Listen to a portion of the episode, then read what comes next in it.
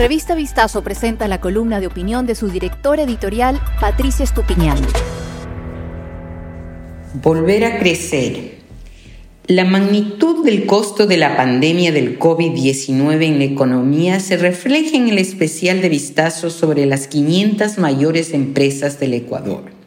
En 2020, las compañías vendieron 10 mil millones de dólares menos que en 2019 y además las cifras de sus ingresos resultan menores que en 2016, año en que se produjo el devastador terremoto en la provincia de Manabí. Hay sectores muy golpeados como el aéreo, que perdieron casi el 60% de sus ingresos.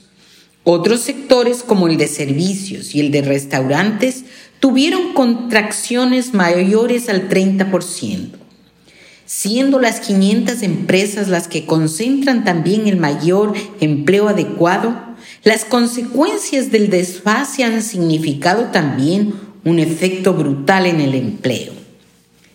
Frente a este escenario devastador, el éxito de la campaña de vacunación por parte del gobierno del presidente Lazo es una esperanza.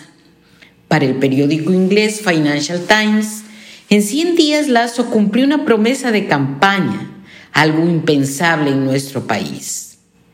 No obstante, todavía no se ha logrado la llamada inmunidad de rebaño y el COVID, al igual que ha sido la influenza desatada hace más de un siglo, llegó para quedarse y hay que estar en guardia de nuevas cepas y pensar en que habrá que vacunar incluso a los bebés cuando los científicos así lo autoricen.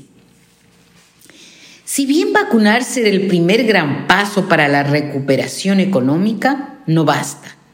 El segundo es atraer nueva inversión nacional y extranjera. Provocar un shock de inversión, decía Lazo en la campaña. Este esfuerzo no depende únicamente del gobierno, sino de otros poderes del Estado. La inversión necesita seguridad jurídica y esta la otorga el Poder Judicial que pese a múltiples reformas todavía se mueve según las circunstancias y los personajes y no garantiza juicios justos y a tiempo. También son necesarias reformas legales para promover el empleo, reformas que dependen del poder legislativo, que por una deformación política ha hecho del bloqueo su única arma y por lo tanto ha sido inconsecuente con las necesidades del país.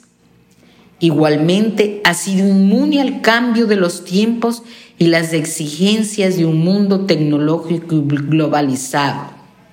El gran desafío es cómo cambiarlos y quién le pone el cascabel al gato. Escucha todas las columnas de opinión de nuestros articulistas y otros podcasts de Revista Vistazo en nuestros canales de streaming